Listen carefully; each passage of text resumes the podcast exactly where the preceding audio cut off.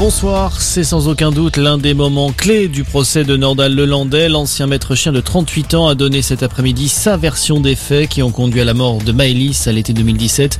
Après avoir répété ses excuses à la famille de la victime, l'accusé a une nouvelle fois reconnu avoir tué la petite fille avec des coups volontaires, sans pour autant donner d'explications précises sur les raisons de son geste. Nordahl Lelandais a en revanche rejeté les accusations d'agression sexuelle. Les avocats de Cédric Jubillar vont déposer une nouvelle demande de remise en liberté. Leur client a été une nouvelle fois entendu par les juges aujourd'hui dans l'affaire de la disparition de sa femme Delphine en décembre 2020 à Cagnac-les-Mines dans le Tarn. Son corps n'a jamais été retrouvé. Soupçonné d'avoir tué son épouse, Cédric Jubillar est placé en détention provisoire depuis juin dernier. Il clame toujours son innocence. Dans l'actualité également, protégée par tous les moyens, la haute mer, c'est l'engagement pris par les 27 États membres de l'Union européenne et 13 autres pays à l'issue du sommet One Ocean à Brest.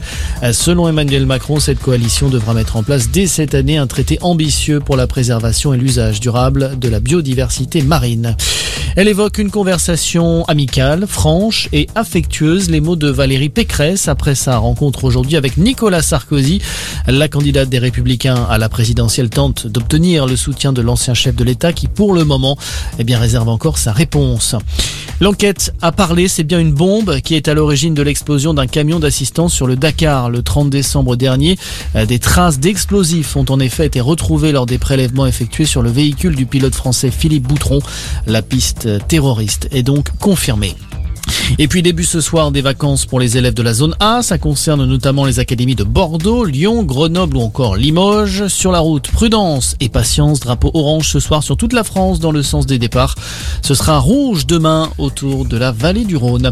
Voilà pour l'essentiel de l'actualité. On reste ensemble pour un prochain point d'information.